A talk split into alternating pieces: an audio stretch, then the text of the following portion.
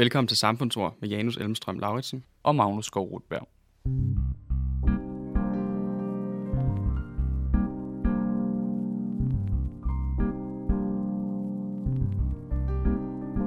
Hvad består samfundet egentlig af? Er det institutioner, skoler, hospitaler, lufthavne, traditioner, familier og nationer?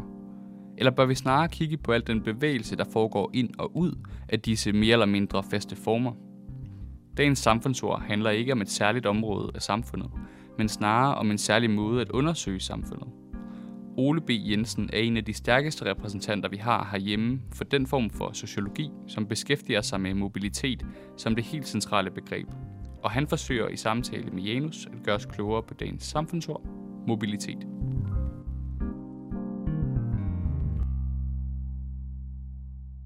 Velkommen til, Ole. Vil du lægge ud med kort og præsentere dig selv? Ja, tak skal du have. Mit navn er Ole B. Jensen, og jeg er øh, sociolog af baggrund, og har siden øh, 2004 været professor på Aalborg Universitet inden for øh, urban design. Og det er, øh, hvis vi skal sige det meget kort, så er det øh, den tredimensionelle del af byplanlægningen. Det er livet mellem husene. Det er de rum, som vi bevæger os rundt i. Og jeg er jo ikke arkitekt og designer, så jeg tager mig sådan den mere samfundsteoretiske og samfundsvidenskabelige del af det. Og under det har vi så primært arbejdet med mobilitet de sidste 20 år. Vi har at gøre med et begreb, som formentlig i modsætning til sundhed eller bæredygtighed eller magt eller andre af de begreber, vi har behandlet i tidligere afsnit, ikke er et, som mange sådan går og kaster øh, om sig med til daglig. Og hvis man slår op i sociologisk leksikon, det prøvede jeg lige at gøre, før vi skulle snakke i dag, ja. øh, under ordet mobilitet, så står der C, social mobilitet. Præcis. Ja. Øh, så der, der bliver man faktisk henvist til, til noget helt andet. Altså, ja. Det er en ret ny ting i den sociologiske litteratur også. Måske du kort vil prøve at introducere os for, hvad vi skal forstå ved mobilitet, hvor begrebet kommer fra, og hvordan vi skal forstå det i en, en samfundsvidenskabelig kontekst. Ja, naturligvis.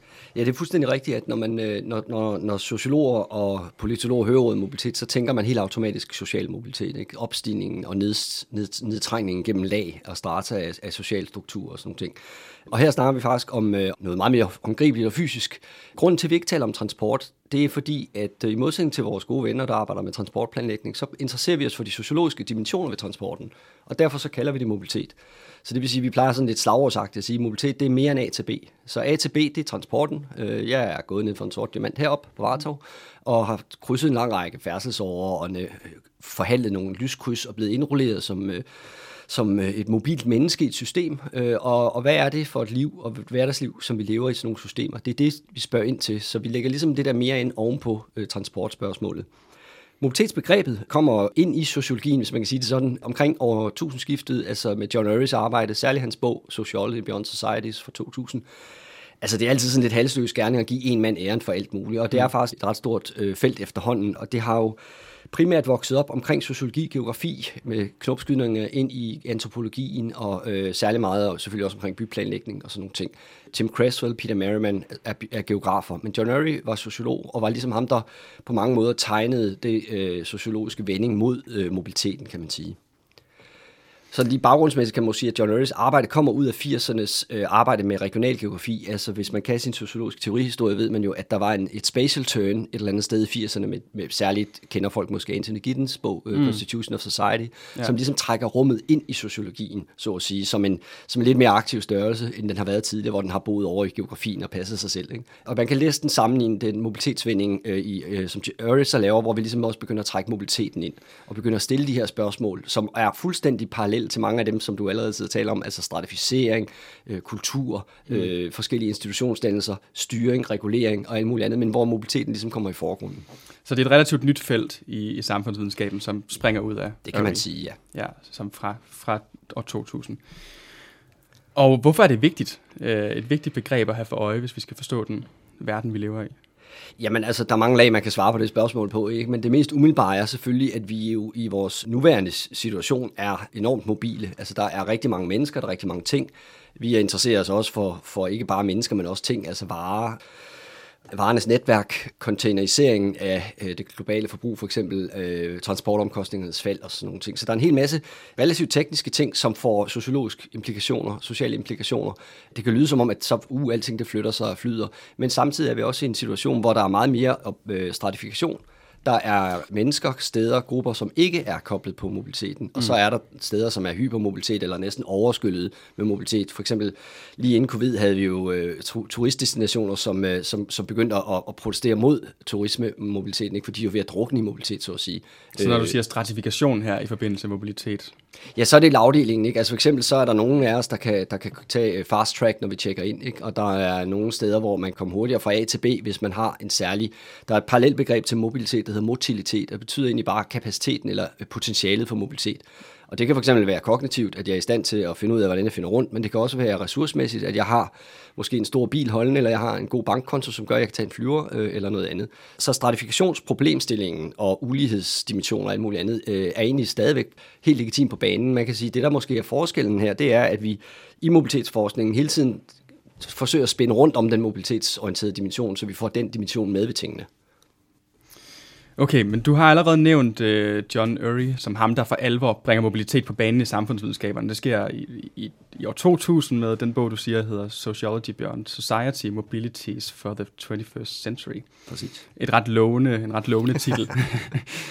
og bogen er blandt andet en kritik af, af det samfundsbegreb, som sociologien indtil videre har arbejdet med. Det som man kan kalde kan man sige, et traditionelt samfundsbegreb, hvad er det, som den, som den vil gøre op med i det? Og hvad er det for et begreb først og fremmest måske, som, som, som kritikken retter sig mod? Ja, det er, og det, og det er jo, øh, det er jo en kæmpe, kæmpe dagsorden, og på mange måder er det jo både sådan en manifesttekst, og så er det en, øh, et forskningsprogram, og så er det også en analyse. Øh, så der er mange lag, man kan læse ind i den. Men i forhold til, til samfundsbegrebet, og man kan også sige, det er jo lidt måske uretfærdigt at tale om det i singularis, altså der er mange samfundsbegreber på spil. Men det, som Murray er op imod, hvis man kan sige det sådan, for selvfølgelig jeres øh, sådan, øh, kampretorik omkring, at der er uenighed i samfundsvidenskaberne, det er jo den her statiske, eller det som i øh, mobilitetsverdenen hedder det sedentære øh, samfundsbegreb, altså en, øh, en, en fastlåst, altså staten eller samfundet eller en, øh, enhederne som, som nærmest tingslige øh, strukturer, som har en form for stabilitet og fasthed over sig, som, øh, altså udover at man kan diskutere samfundsbegrebet, hvad er samfundet overhovedet, øh, har vi overhovedet set det og så videre, det er, der, det er jo Øvrigt ikke enig om at problematisere, det er der mange. Øh, Latour er. Også en, en interessant kritiker af, af den der forståelse, og i virkeligheden arbejder John Urys, John Urys kritik og Latours kritik opstår sådan nogenlunde parallelle med hinanden, og de kender hinandens arbejde, sådan uden en at overcitere hinanden sådan helt vildt.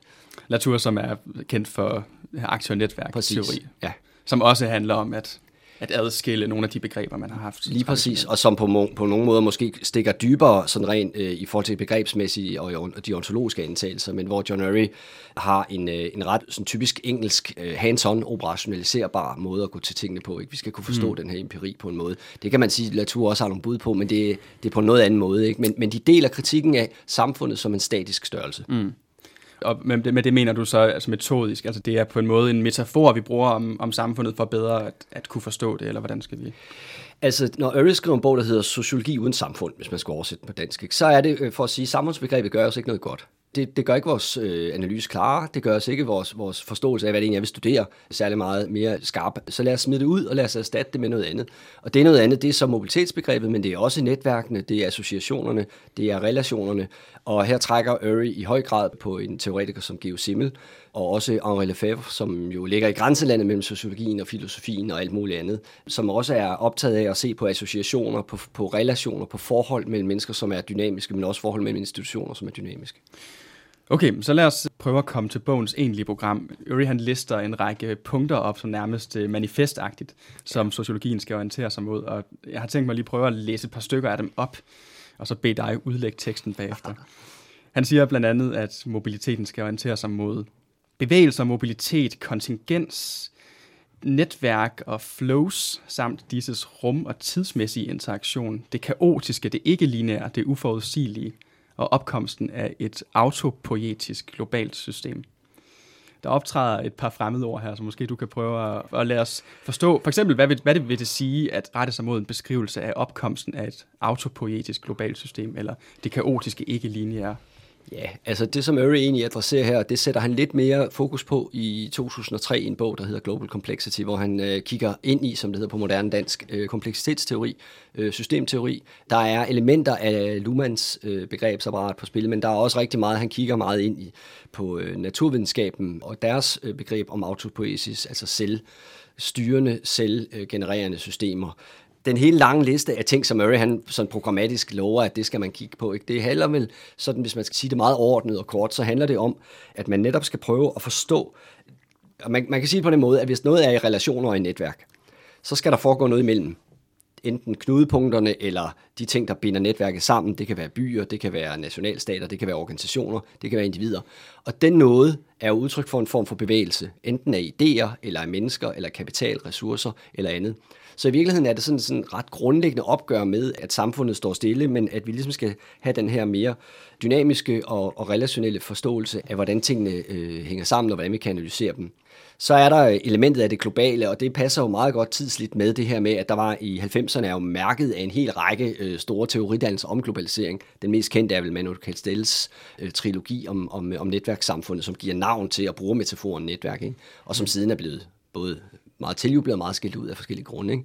Og det er klart, at noget af det, som, som er på spil med Uris program her, det er så også at forstå den her globalisering, og forstå den også på en uh, mere sociologisk måde, og også forstå den. Jeg tror virkelig, at man skal tænke sådan meget, at, uh, at Uri godt nok er sociolog, men han har meget blik for, for de materielle og fysiske dimensioner af, af, af, alt det her. Og, og i den forstand jo er lidt kritisk over for en analyse, som, som ligesom holder det sociale felt meget socialt, hvis man kan sige mm. det sådan. Altså, øh, og på den måde er der faktisk paralleller til, til Latours arbejde med at lukke tingene, med at lukke, lukke, lukke artefakterne, med at lukke teknologierne ind på lige fod i, øh, i analysen. Ikke?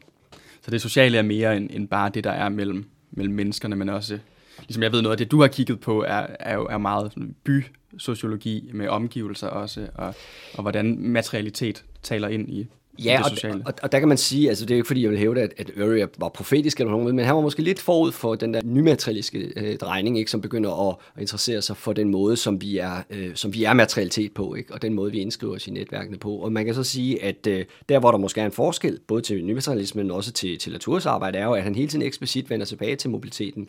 Og Uri siger øh, flere steder, hvis vi sådan skal være skriftorienteret, så siger han flere steder, jamen altså, vi, vi har at gøre med en, en dialektik mellem mobilitet og immobilitet. Altså, han taler om mobility and moorings, altså moorings, som er for, fortøjningerne i virkeligheden. Altså det, hvis alting flyder, så er det jo relativt uinteressant at prøve at forstå. Så vi skal hele tiden forstå forholdet mellem det, der er, er øh, stabilt og flygtigt, det, der mm. bevæger sig og er stindestal. Og i virkeligheden er det jo er det mange gange øh, i de koblingspunkter, hvis man kan sige det sådan, mellem, mellem de her ting, at vi finder for eksempel koncentration af magt og ressourcer og alt muligt mm. andet. Det er jo en anerkendt disciplin blandt sociologer at forsøge at føre sine teorier tilbage til mindst en af fagets grundlæggere. Og du har allerede nævnt øh, tyske Georg Simmel, som er den første, der i, i den klassiske sociologihistorie, der er opmærksom på øh, mobilitet som kulturbærende, eller som socialitetsforankrende, eller ja, som laver de her byanalyser af storbyen i starten ja. af, af 1900-tallet. Hvad er det, han skriver, øh, og, og hvordan har det relevans? Altså, man kan sige, hvis vi skal orientere os mod sociologiens grund, grund altså, der er jo også masser af mobilitet i Marx's analyse, det må vi sige. Ikke? Men der, hvor der nok er en større genealogisk slægtskab til, til tankerne, det er jo hos, hos Simmel. Øh, Simmel har et, synes jeg, altså udover der er det der klassiske essay, øh, Storbyen og det åndelige liv, som mange mennesker har læst om vores placerthed, og hvordan vi bliver overstimuleret, og vi bevæger os rundt osv., og som jeg skrev i øh, Berlin for mange, mange år siden, men som passer på de fleste nutidige byer og byerfaringer og urbaniteter, så er et af mine yndlingscitater hos Simmel, det er der, hvor han kritiserer forestillingen om samfundet som et læme. Altså ideen om, at vi ligesom har nogle centrale organer, og vi har hjerne og hjerte og lunger osv., og så siger Simmel et sted, at hvis man har alle de ting, så har man ikke et læme. Altså hvad med alle de øh, myriader af unavngivende væv, som får tingene til at hænge sammen. Og det er for mig en metafor. Det er de myriader af unavngivende væv, det er jo det, jeg går og roder med. Det er de der hverdagsrum, det er transitrummene.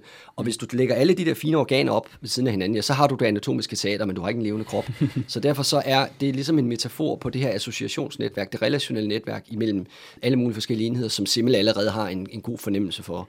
Så har Simmel også nogle kvaliteter, synes jeg, i forhold til hans hvad skal vi sige, opmærksomhed omkring detaljen, øh, omkring øh, skalaspring, altså at man ikke nødvendigvis har det lille og det store, men at man måske har nogle, nogle andre koblinger. Og han skriver glad og gerne om mode og hank og måltid, men taler jo i virkeligheden om, om modernitet og alt muligt andet, inden faktisk lidt en parallel til noget af det, som Foucault også ville kunne gøre. Ikke? Mm. Okay, og så en, en anden, som øh, kommer lidt senere til dig på vores tid, øh, som vi kunne knytte an her, er Sigmund Baumann, som jo blandt andet har skrevet hovedværket Flydende Modernitet, hvor han forstår det moderne som kendetegnet af, af, af flydende relationer, netop som, som opbrud i de her faste ja. identitetsskabende institutioner og traditioner osv., som man før har beskrevet. Hvad, hvad er det vigtige hos ham? Jamen, Bagman kan mange ting, synes jeg. Altså i virkeligheden så er, er, er hovedborgen hos Bagman for mig, det, det er Holocaust og modernitet, som jo ligger lidt tidligere, ikke? Mm. og hvor han, øh, hvor han jo netop kigger på, øh, på ingeniørkunstens pervertering, så at sige, ikke? Mm. og på den moderne fornufts ufornuft. En virkelig en figur, som vi også genfinder hos Horkheimer og Adorno i den kritiske teori med oplysningsdialektik og mange andre steder. Men det er klart, når vi snakker lige sådan hårdt på mobilitet, så mm. har Baumann jo øh, udmærket sig ved, blandt andet ved at bruge begrebet eller metaforen om turister og vagabonder. Altså en analyse af, af og det er hans lille globaliseringsbog som, øh, fra, fra 98, som jeg i virkeligheden synes er måske øh, det allermest fortættede øh, mobilitetsargument, vi kan finde hos Bagmand, hvor han jo tager en stratificeringslogik og indlæser i den her globaliseringsoptik, men også med mobiliteten som, altså at metaforen betyder jo egentlig, at turisterne rejser af lyst, og mm. vagabonderne rejser af nød. Ikke? Og derfor kan vi stratificere vores globale mobilitetslandkort øh, imellem mennesker, som er i stand til at rejse, fordi de synes, det er interessant, mm. eller gerne vil, eller kan lade være, og så dem, som øh, er tvunget til det, enten på grund af klima, eller på grund af krig, eller konflikter, eller på anden vis. Så den optik er væsentlig. Og, og lige omkring Bauman har jeg lyst til at sige, at der jo faktisk nu er noget, der hedder Bauman Institute på Leeds University, hvor der er nogle, nogle, nogle sociologer, som arbejder faktisk meget med mobilitetsforskningen, som har taget en særlig, en særlig bagmandsk vinkel på det. Så han er i høj, høj grad aktuel. Og det er nogle af de, af de begreber her, turisten, vagabunden ja. og sådan noget, de, ja, de, præcis. de trækker på.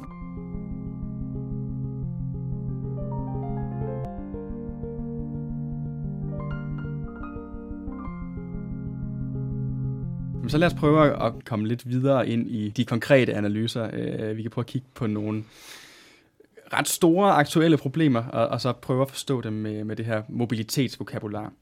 Først og fremmest, og måske lidt oplagt, er der jo den pandemi, som vi så småt har lagt bag os, og der har du sammen med Nikolaj Schulz redigeret en bog, som udkom lige inden sidste jul med titlen Det epidemiske samfund om netop corona. Og her beskriver du blandt andet i dit kapitel øh, Vira som såkaldte superglobalister.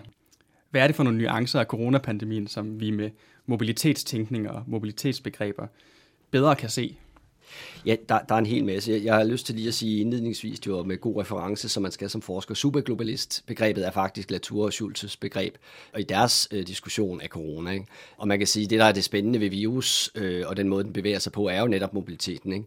Da vi redigerede bogen, havde jeg en diskussion med en bidragyder, som jeg nok skal lade med at nævne, men som øh, lidt hårdnakket insisterede på, at der ikke var noget nyt. Vi har altid haft de her epidemier osv. Og så tror jeg, vi er inde på kompromiset, som faktisk var mobilitetsargument. Vi har tror aldrig nogensinde, vi har haft en virus, der har bevæget sig med 800 km i timen. Og det er i virkeligheden det, der er lidt interessant. Det var også derfor, at de østrigske skisportsteder blev så interessante lige pludselig. Ikke? Fordi vi pludselig har en transportteknologi og en mobilitet, som gør, at, at virus faktisk øh, bevæger sig på en helt anden måde, end den har gjort tidligere.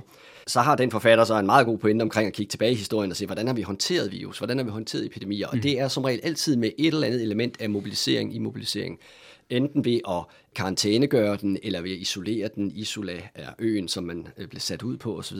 Mm. Så derfor er der selvfølgelig en, øh, i, den, i den menneskelige sådan, øh, historie og eller civilisationernes historie og antropologi, er der selvfølgelig nogle håndteringer af de her fænomener. Det jeg tror, vi kan, vi kan få til, og det er jo ikke sådan, at det epidemiske samfund som bog, at den har mobilitetsvinkelen på alting. Det er noget, nogle ganske få kapitler. Ikke? Mm. Men der er faktisk et meget interessant kapitel til sidst, uh, Anders Munk, som ser på uh, misinformation. Altså det sociale medier, det er faktisk ganske kort tid efter, at WHO erklærede pandemi, erklærede mig også infodemi. Og jeg måtte i ordbogen for at finde ud af, hvad søren det var, om det var noget, han selv havde fundet på. Men det er en situation af misinformation, som gør, at det er umuligt at trænge igennem med rationel øh, videnskabelig viden, som, som kan være handlingsvejledende. Og det handler jo netop også om mobilitet, altså at idéerne flyder meget hurtigere. Vores socialt medierede landskab gør, at, at, øh, at mange af vores håndteringer af krisen for eksempel øh, både har nogle fordele, øh, mm. det vinder noget moment, der er, nogle, der er nogle ting, som de her ting kan, og så er der også nogle ting, hvor man pludselig er op imod de forkerte fortællinger som en udfordring. Så er det klart, at når vi ser på, på noget af det mest i øjnefaldende omkring Øh, øh, virus, var jo ikke netop fordi, at, at øh, covid-19 ikke kan ses med det blotte øje, men vi kunne se de tomme gader. Ikke? Vi kunne se video lagt op på YouTube af vilde dyr, der rendte rundt i store biogader, ikke, som jo normalt aldrig ville ske. Vi kunne se, at, øh, at luftrummet var tomt. Altså man så aldrig en, en jetstream på, på himlen. Altså der var en lang række hverdagserfaringer, plus at vi jo selv blev bedt om at holde os øh, hjemme, og, og, ikke kunne, og, og når vi endelig bevægede os ud, så kunne vi ligesom se, at der var ikke den samme puls. Og det er jo selvfølgelig, fordi mobiliteten også et stykke hen ad vejen er et udtryk for den aktivitet, som er øh, i samfundet, og som, og som pludselig blev voldsomt decimeret. Ikke? Og så kan man måske, hvis jeg lige kort i forhold til effekten, kan også sige, at på det globale plan ser vi jo øh, meget store diskussioner nu omkring øh, mobilitet og spredning af, af, af vacciner, af uligheder øh, i geopolitisk rum øh, mm. imellem forskellige øh, verdensdele osv.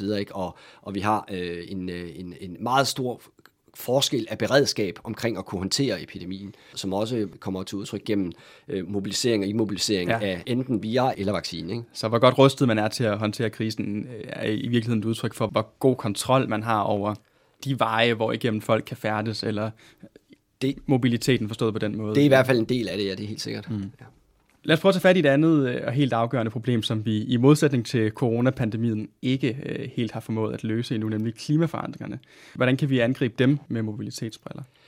Jamen altså, rent bortset fra, at jeg var i Tyskland og holdt oplæg om post-covid, øh, hvor jeg fik skæld ud for, at jeg sagde post, fordi at de er jo bestemt ikke bag øh, eller efter, øh, og det er jo et spørgsmål, om vi er det. Øh, men det er klart, klimaproblemstillingen er også et spørgsmål om bevægelser, om, om, om en økologi af strømme, ikke bare af vand og hvad det nu kan være, men også af, af vores klodes, øh, så at sige, metabolisme, altså den måde, vi udveksler stofskiftet imellem de forskellige systemer, men også imellem vores aktiviteter, og så, og så det, som vi øh, engang kalder naturen. Ikke? Latour har jo selv peget på det her perspektiv, at der er ikke noget udenfor, og derfor er diskussionen, ligesom, altså selvom hvis vi, hvis vi lige ser bort fra Elon Musk, som mener, at vi skal tage til Mars, så, er, så er det et, et, et planetarisk problem. Ikke? Og der er klimaet selv jo udtryk for mobilitet. Altså der er strømme, som bevæger sig rundt, men også de effekter, vi laver på klimaet, har ofte med, med det at gøre. Og endelig er der selvfølgelig den menneskelige transport og mobilitet, mm. som jo, hvor nogle mennesker kan flytte sig væk fra de utilsigtede konsekvenser og ubehageligheder, og andre de øh, hænger i det, øh, om man så må sige. I øvrigt en pandang mm. til noget, vi så under covid, hvor at øh, der var virkelig gang i salget af luksus sommerhuse uden for de store byer rundt omkring, hvor de rige kunne gå i Exodus og trække sig væk fra det, ikke mindst der var frontlinje medarbejdere og alt muligt andet, som skulle. Og på lidt på ja. samme måde ser vi den stratificering, og man kunne godt tage bagmands øh, turister og begreb deroppe, ikke, og sige, at der er nogen, der kan komme. Øh, det, det holder dog nok ikke i forhold til covid, var det nok en mere beskrivbar situation, at man mm. kunne komme udenfor, fordi klimaproblemstillingen som Latour også siger, er, er der ikke noget udenfor. Så mm. derfor er det et lukket, et lukket rum, så at sige. Mm. Øh, og det, men der vil stadigvæk være differentieringer, der vil være forskel. Både i de konkrete steder, som man bliver ramt af klimaforandringerne, men jo også i de beredskaber, som man har øh, til at møde klimaforandringerne med, som jo i den grad er, er, er sociale og, er, øh, og ikke har så meget med natur at gøre. Men der er stadig den her dynamik også med, at der er nogen, der vil kunne rejse fra det måske, øh, ind, og andre, som vil, som vil være fanget et sted er der noget, hvis vi skal prøve at kigge mere sådan konstruktivt på, på klimaforandringerne, som at, at de her mobilitetsbriller kan hjælpe os med at se nogle løsninger, som vi måske ellers ikke vil have for øje, eller se nogle problemer, som vi ikke ellers kunne se? Altså, jeg er ikke på mission for, for mobilitetsbegrebet som sådan, men der er ganske meget af den kritiske mobilitetsforskning, som har at gøre med for eksempel, hvordan nedbringer vi vores CO2-emission, hvordan er vi, bliver vi, laver vi mere bæredygtig transport, for eksempel, hvis det er transportområdet. Og det kan være alt lige fra selve de teknologier, som bliver brugt til måden, vi bruger dem på, altså det at dele dem, det at måske også begynde at tage op til revision, om det er smart, at vi har langt mellem bolig og arbejdssted. Det er en udvikling af vores byer, som er kommet som, som funktion af en bestemt teknologi, nemlig øh, den private bil, som har gjort, at det giver mening at arbejde øh, 50 km væk fra, hvor man bor. Ikke? Så, så mobilitetsforskningen, der arbejder med bæredygtig transport og, og bæredygtige løsninger, handler rigtig meget om de der ting, og hvordan man kan gå ind i og både forstå det teknologiske felt af muligheder, men også den sociale handlingsramme for forandring, som vi bliver nødt til at, at, at, at, at på en eller anden måde finde, få fat i. Ikke?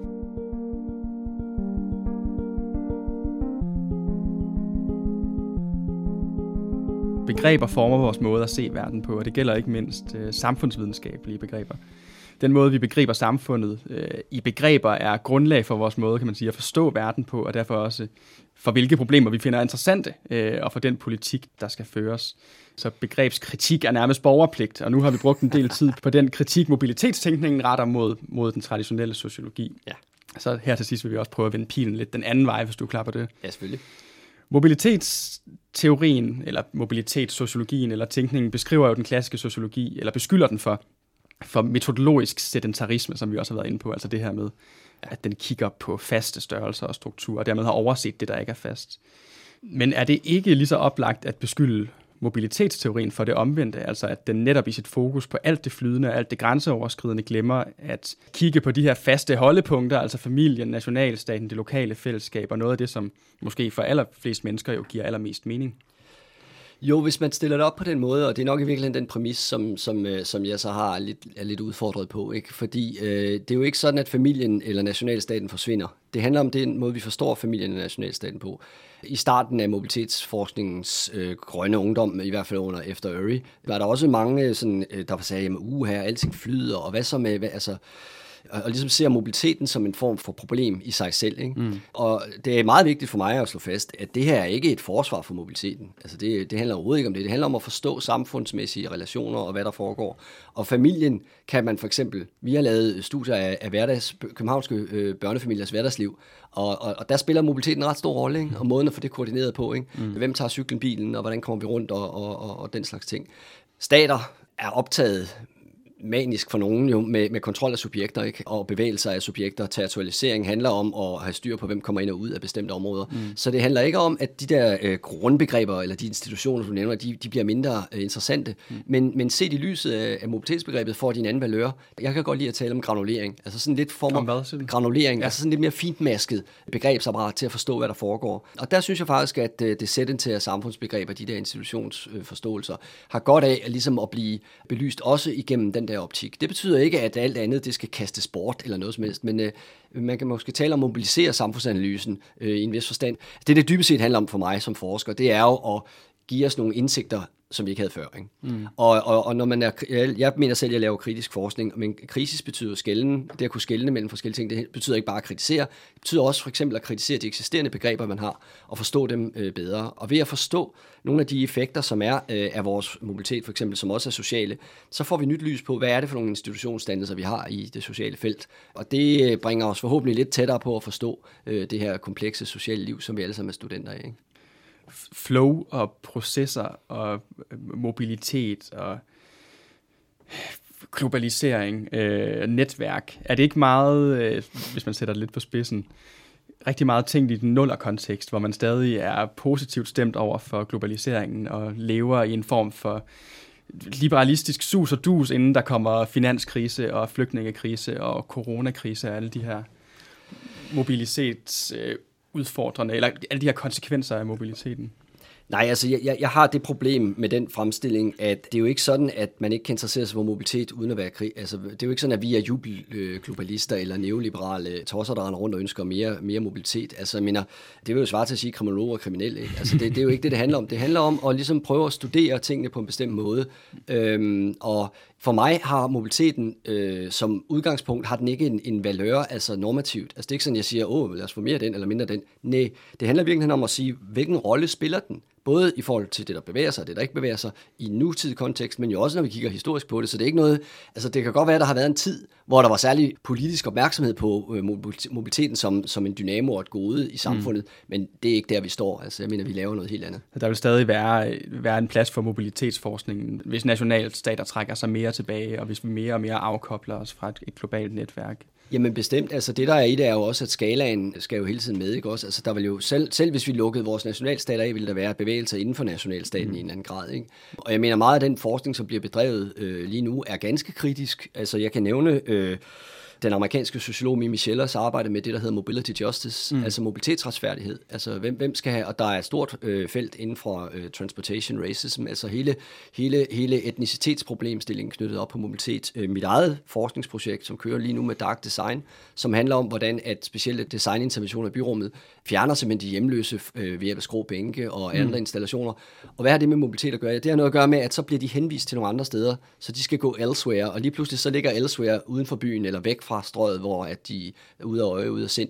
Og hele klimadiskussionen også, der er en masse forskning omkring folk, der har fysiske udfordringer, det vi i gamle dage kendte handicappede, mm. øh, altså disability studies, som også har at gøre med, hvordan indretter vi vores øh, verden i forhold til, til mobilitet, som har en, en øh, social øh, kritisk øh, dimension. Så, så, så, så jeg anerkender øh, ikke en, et billede af mobilitetsforskning som, øh, som neoliberal globaliseringsbegejstret på nogen måde. Men tværtimod måske øh, endda som, som en forskning, som kan være normativ også, eller hvad, eller som kan prøve at pege på, på nogle bedre måder, vi kan indrette samfundet på. Ja, men bestemt, og det er jo ikke fordi, jeg har en, en øh, jeg lider ikke af sådan en, en, øh, en, en forestilling om, at, at altså, det, det er jo et kæmpe spørgsmål, hvor normativiteten i samfundsvidenskaben, og hvor den bor henne. Ikke? Men det er klart, altså, når man starter med at sige, at noget er et problem for nogen, ikke? og hvorfor er det et problem, så allerede der er, er katten jo ude af sækken. Ikke? Og der er det klart, at øh, når vi ser på uligheder i forhold til mobilitet, når vi ser på negative og utilsigtede konsekvenser øh, i forhold til klimaet, når vi ser på forskellige måder, vi kan bruge vores ressourcer bedre på, og smartere og klogere og alt muligt andet, jamen jamen, så er der gode grunde til at mobilisere samfundsforskningen. Og det var faktisk det, vi forsøgte med, med det epidemiske samfund, hvor vi havde en diskussion i vores lille lønkammer, Nicolaj og jeg, omkring, øh, om det var for tidligt, og om god sociologi skulle vente, og om man kan lave sociologiske analyser af, af forandringer, der foregår ja. lige under møren på en. Ja, vi valgte jo så det sidste. Ikke? Ja.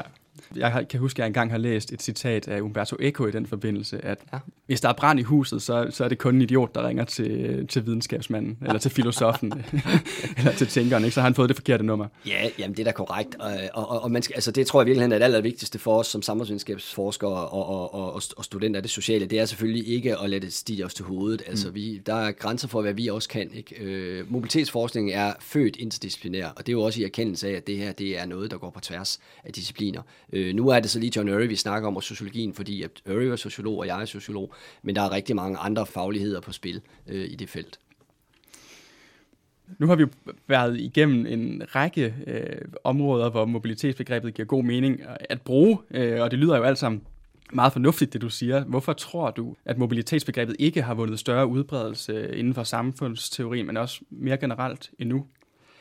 Jamen altså, det er jo et, et, et spørgsmål, som øh, man kan besvare sådan øh, lidt, lidt flabet og polemisk, ikke? eller man kan, man kan gå den anden vej. Øh, lad, lad mig nu starte der, hvor vi, vi er jo i øh, blandt kritiske venner. Ikke? Altså, øh, jeg tror, det har jo noget at gøre med, at øh, den mobilitetssociologiske optik, den afviger en anelse fra mainstream.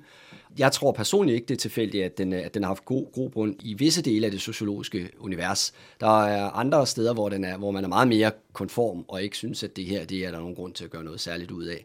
Så det er jo ikke sådan, at det her er, er curriculum alle vegne. Det er sådan, at når man læser sociologi eller, eller statskundskab, f.eks. Københavns Universitet, så har man måske ikke stiftet bekendtskab med det. Der er mange forklaringer på det, altså udover det der med at ville være konform eller bryde ud af konformiteten. John Urry siger faktisk i sin bog til allersidst, øh, uh, Sociology Beyond Society, uh, der taler han om uh, the creative marginality, altså det med at være på kanten af disciplinen og gerne spacere ind i den anden disciplin, at det er der, det kreative ligger. Ikke? Og det er klart, at disciplin betyder også at disciplinere øh, og, og discipliner skaber disciple. Øh, så derfor så er det interdisciplinære perspektiv, det er automatisk et sted, der ligesom går ud over disciplinerne og prøver at afsøge det. Så hvis man er i en, og nu skal jeg så svare på det spørgsmål, hvis man er i en uddannelseskontekst, hvor man er relativt disciplinær orienteret, så er inklinationen til at søge øh, den kreative marginalitet øh, måske mindre. Øh, så det kan være en del af forklaringen på det. Ikke? Jeg synes selv, at der er rigtig mange gode berøringsflader, men jeg har også en stor... Øh, haft en, altså jeg har haft en, en, øh, jeg har siddet som redaktør af Grus, øh, som er samfundsvidenskabeligt tidsskrift øh, way back, og der øh, diskuterede vi tit mellem politologer og sociologer, og jeg anmeldte faktisk bogen i Grus, og øhm, der var gode venner i redaktionen, politologer, som sad og rystede på og tænkte, hvad, hvad skal vi med det her, altså, hvad, og hvad så, altså. Så villigheden til ligesom at prøve noget nyt, og ligesom sprænge nogle rammer, også disciplinært og teoretisk, ikke, skal også være til stede.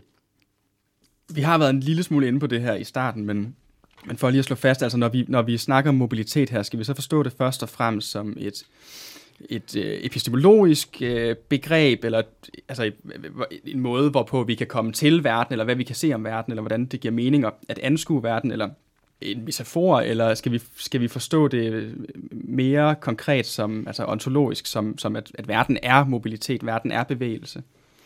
Jamen, jeg, der er nødt til at svare uh, både og, ikke? Uh, i den forstand, at, uh, at vores, vores forståelse af det materielle som noget, der ikke er... Altså for eksempel kunne man nævne Jane Bennets uh, idé om vibrant matter, altså vores idé om, at, at den her verden, som ser, ser død og stum ud uh, på, på ydersiden, den faktisk er meget uh, i bevægelse og dynamisk. Ikke?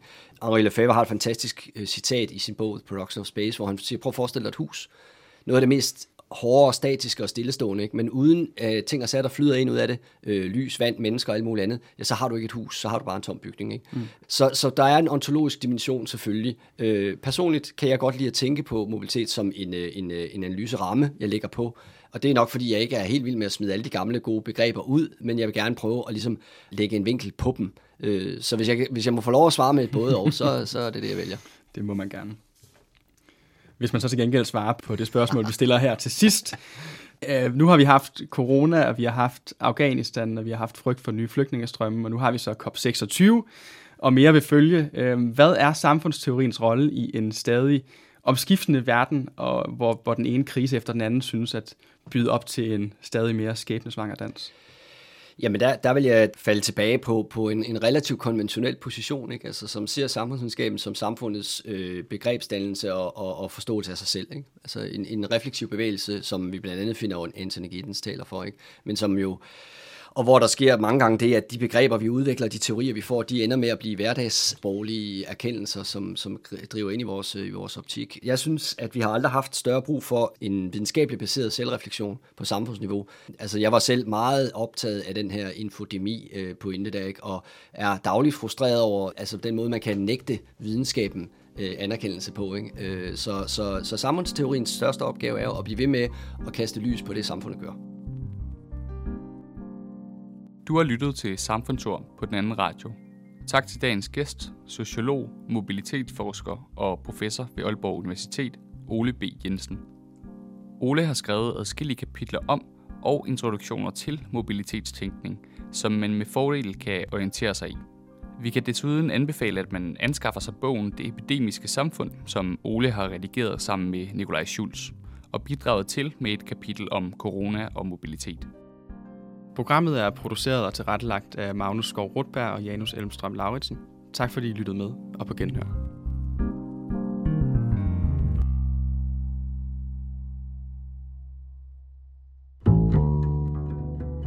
Den anden radio. Public Service Radio om kultur og samfund.